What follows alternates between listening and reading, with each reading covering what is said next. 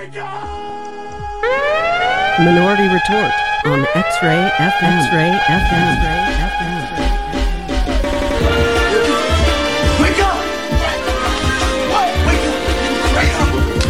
Wake up! Come on, come on. Wake up! And now, Minority Retort with Jason Lamb. All right, it's Friday morning on X-Ray in the Morning. That means it's time for Minority Retort. My name is Jason Lamb. I'm the co-host and co-producer of Minority Retort, the comedy show, which you can see at the Siren Theater. It's an all people of color comedy show. It's hosted by myself, Niraj Srinivasan, and Julia Ramos. And speaking of comedy and funny people, Twist Your Dickens, the Portland Center Stage production, is back once again through December 23rd, and it's become a holiday tradition here in Portland.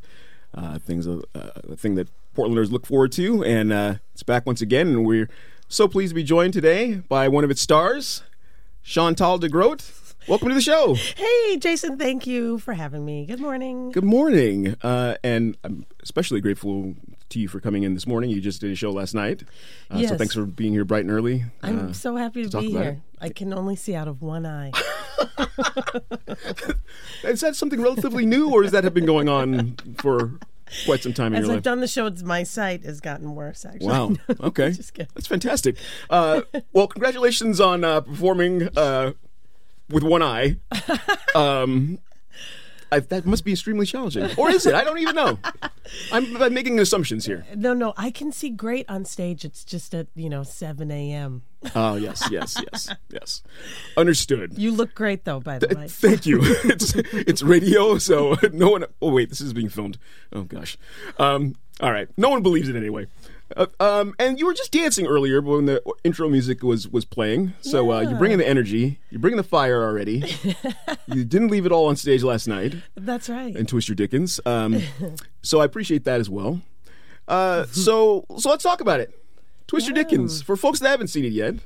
Uh, what's it all about? Yeah, Twist Your Dickens is um, it takes the theme of A Christmas Carol, which is written by Charles Dickens, and it weaves in different holiday stories as well as different current social events because there are elements of there are elements of improv in the show. So we have an opportunity every year to update the show depending on what's going on in the media or what's hot or what is not. And um, the script is written by the second city and the show happens in several cities around the us um, los angeles chicago of course dc and here in portland so every year we get to do this fantastic show, and there are very specific places in the show that are um, that we are allowed to add our own flavor, if you will. We're going to talk about that flavor in just a second.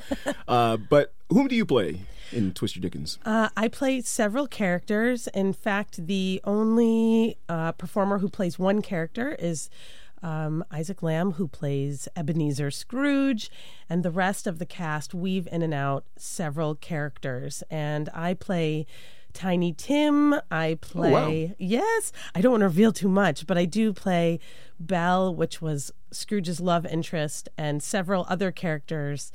Which um, of my favorite is Annie, who's, who's Annie? who I call Blanny. Only backstage, only backstage. And now on live radio. And now for all of you. yeah, and there are several there are I think each actor has to do about 25 costume changes and Wow, really? several of them are under 10 seconds. So there are wigs and costumes being whipped on and off and actors running around the back of the stage to enter the other side as someone else. It's mayhem in the most exciting fun way. Oh, that's uh, that sounds incredible. It's, it sounds like uh, what goes on backstage might be just as uh, interesting as what happens on stage. Definitely. Uh, 10 second uh, costume changes. yeah. Oh yeah. Um, so I wanted to ask you, uh, as you mentioned, the show is uh, there's an improvisational aspect to it, uh, as well as a scripted aspect. Um, And what's that like for you? Uh, I, I assume that you're trained in, in improv. Uh, or, okay. Oh, I'm making all kinds of uh, assumptions this morning, but and you're here to correct me. yes. Well, I took my first improv class this summer. Oh, okay, okay. So it's only the fifth year I've done the show, and I decided, you know, I would love to learn more about um, the more finite details of what this great art form is. And several of us were cast in the show who um, have various levels of improv experience. And I would even say that I might have the least amount Interesting. of improv experience out of everyone in the show, honestly. Some folks, even, at least they did it in college, or some folks like um, Sam Dinkowitz and Nicholas Kessler are constantly performing improv or writing their own um, sketch comedy. So they live in that world. And, um, yeah, Rebecca Sohn, who's in our cast, is a Second City performer, and we have Isaac Lamb, who has done a lot of improv. I'm not sure if he's studied, um, but he's quite natural at it. And I think that, uh, uh, as well as Lauren Modica, who I think trained in college, but just lives in that world. Like she's just very open and flexible. And so I lean on my acting skills and needing to thrive in the moment as an as any kind of performer. Um, but the truth is i would get so terrified at certain points in the show when i would have to improvise something. And um, past cast members and current cast members are very open and warm and helpful giving me tips or ways to listen or different games that you can play in your mind of how to spin a word or spin a phrase or how to connect ideas so that by the time you open your mouth, you're saying something that makes sense and um, is delightful and leads somewhere. Yeah. Um, yeah. Well, it's just, I guess that was an assumption that I made that everyone was just, uh, you know, an, an improv uh, veteran, um, and you guys make it work uh, seamlessly. So, uh, Thank um, you. So that's uh, that's really fascinating. We work hard every night to do that. We get together, we make sure that we're all on the same page with each other energetically before the show. We're having fun, we're goofing around. Right before the curtain comes up, we get in our zone. And one of the last things we say to each other before the curtain goes up is, Got your back, got your back. And we kind of pat each other's backs because we know, uh, as one of our cast members says, you know, he says, See you on the ice. you know, we don't know what's going to happen when we get out there, but we Yeah. always need to feel comfortable and safe with each other to know that we can just go and that it'll be okay. And what's that feeling like in the moment when like something is you know going a particular direction and you're kind of like riding that wave? Like, what does that feel like Uh, for, for it, it, it does it does feel like um, riding a wave or like my feet aren't touching the ground. It, there's there's an ease to it, and that's how I know that I'm in a good pocket because I'm not worried. I'm not scared. I'm not trying to plan what I'm going to say. It just starts to come out of my mouth and there's a feeling of just trust that I'm headed somewhere great. It's a it's a feeling of joy and delight and the audience is there with with me in that moment or usually with us who are together on the stage. It's just a funny moment of coming together. Hmm. Yeah, feels easy. Yeah, I want to ask you about. You mentioned the audience a second ago, and I was thinking about this um, as I was "quote unquote" preparing for today. Um, Me too. but it's a it's a holiday show. You know, it takes place uh, during the holiday time. Do, do you feel like the audience is is kind of in that mood where they're since it's the holidays, they're really looking for. Uh, something to you know up, uplift them and and you know um, they're they're really into it as opposed to like other shows that might take place you know at any any time of the year. They're really looking for something um, that's you know going to be part of their holiday experience, and so that's you know why they may be more um, engaged than than other productions. Yeah, they the audiences do come in already with a set of gusto aimed at we're going to have a great time for the holidays. I'm here with my family, I'm here with my friends, or I'm getting away from my family and or we're here together and we just need to laugh. We've been having a stressful holiday, which a lot of people have, and they show up and we um, we are just here to say, hey, let's have a really rockin' awesome time together in a way that you haven't before for your usual holiday show. I think a lot of people are looking for something outside the box. This is more of, of an adult kind of show. And um, people can really come and unwind. And there's an opportunity for the audience to yell at us or give suggestions or really be part of the show. And so, eh, you know, it really is more of like a celebration experience in the show. Yeah, that's one of the great things about the show is that not only there's there's some audience involvement, but uh, it's just by the nature of it, they're going to see a different show every time. Yeah. And there are people who come several times a season and and people who come once every season and they say that I've heard it so many times this year they've said uh, the holidays don't start till we've seen Twister Dickens and this is how this is us saying okay we're ready to go in and that feels really great because it feels the same way to me too. I'm here every year as well so let's be together. Yeah. Uh, so, on another note, though, um, we were talking uh, just before we got on mic, um, as you were telling me some of the things that I should ask you. Um, I didn't. I didn't.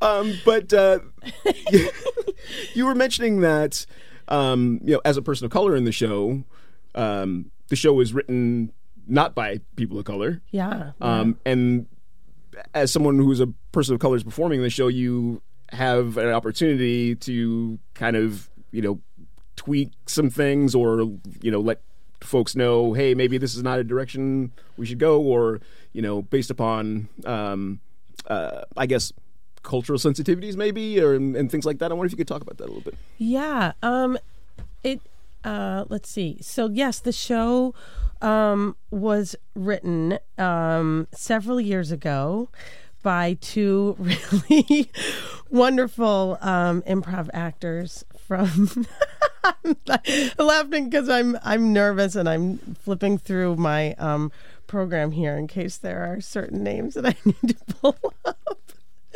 But listen, the show was written in essence by a group of people at Second City, um, mainly by Peter Gwinn and Bobby Mort. There it is. There it is. I did know that. I'm just nervous, being honest. Um, I want to point out that this is the line of questioning that you wanted me to. this is. um, in a sense, I. I, I said, here are some things that are rolling around in my mind. You may ask what you wish. And so So the writ- the show was written quite a while ago by let's just say more middle aged, um, straight, you know, cis white men, um, also probably in Chicago. And so when the show came to Portland and they cast two brown actresses, myself and Lauren Modica in the show, we were able to bring a little bit of influence to some of the things that felt uncomfortable to us. And it's actually taken several years for me to to find the words and find the courage and feel like I'm in a supportive environment um, societally to bring up um, some more in depth um, concerns that I have, specifically around there's certain scenes, um, some of them have to do with police, or sometimes a scene will just have a button to it that something inside of me feels like, oh, that's kind of uncomfortable. I need to listen to that and try to understand why, and then get my thoughts together to present it to the cast or to the director to in our very very short rehearsal period have a discussion about it as much as we can um, and influence those moments of improv or influence things that end up the, the the script changes year to year. So these one liners can get set in the script. And so sometimes a couple of years go by and we feel like oh either this thing is just old and the reference we need to update the reference but more so oh this is i feel offensive so we need to change it Is there a specific example that? Uh, Yes, there. come about? There, for example, there is a scene that has to do with the Christmas cops, and it's this fantastic improvisation um, that originally had to do with the show cops and there was a catch line of what you going to do when they come for you you know from cops and I remember in the first year feeling like, ooh, that's really uncomfortable, but I didn't say anything. And so as this year was, the show was in its first couple seasons, um, it was right around um, when um, all the police shootings were coming through and Mike Brown um, had been killed. And so it took years to address it, but we've since been zhuzhing it and pampering it. And I would love for the theater to maybe find a way to have a nice big workshop about it and update a lot of the stuff. Yeah, and I think that's really interesting because I wonder if just due to the nature of the show and it being improvisational on, on some level, I mean, a lot of it is scripted, as you said, but um, that there is that level of collaboration that maybe is encouraged um, and ideas. Um, they're more li- willing to listen to ideas and how to how to change things. Yeah, absolutely. Over the years, we've we've had um, we've been communicating a lot better with each other as a cast and with the director. We're all learning how to listen and how to talk to each other, and there still is a lot of room for all of us to grow. And so the progress has been slow but intentional, and I think there's lots more um, room for that. And sometimes it feels kind of scary in the room to bring up things. Sometimes it feels like I'm not totally heard, but uh, at other times, I do definitely feel like everyone is making a real effort to be together and make a show that is funny and relevant and also dances on that line of this is, you know, satire, this is edgy. We're saying things that maybe we're not allowed to say out there in the world, and we're trying to craft where that mm. line is of offensive and truthful. Yeah. Offensive and truthful satirical, funny. It's Twist Your Dickens. it is. It is Twist Your Dickens. Come twist with us this year. And it's happening at Portland Center Stage. It's running through December 23rd. And uh, Chantal DeGroat, I want to thank you for joining me today. Thank you so much for having really me. Appreciate it. I'm looking forward to seeing you. It's been you. an honor. That, that, honor might be a little strong, but it is. We'll take it as we're it's going out truth. the door. thank you so much for being here. And thank you for listening. We'll be back to wrap up the show in just a moment.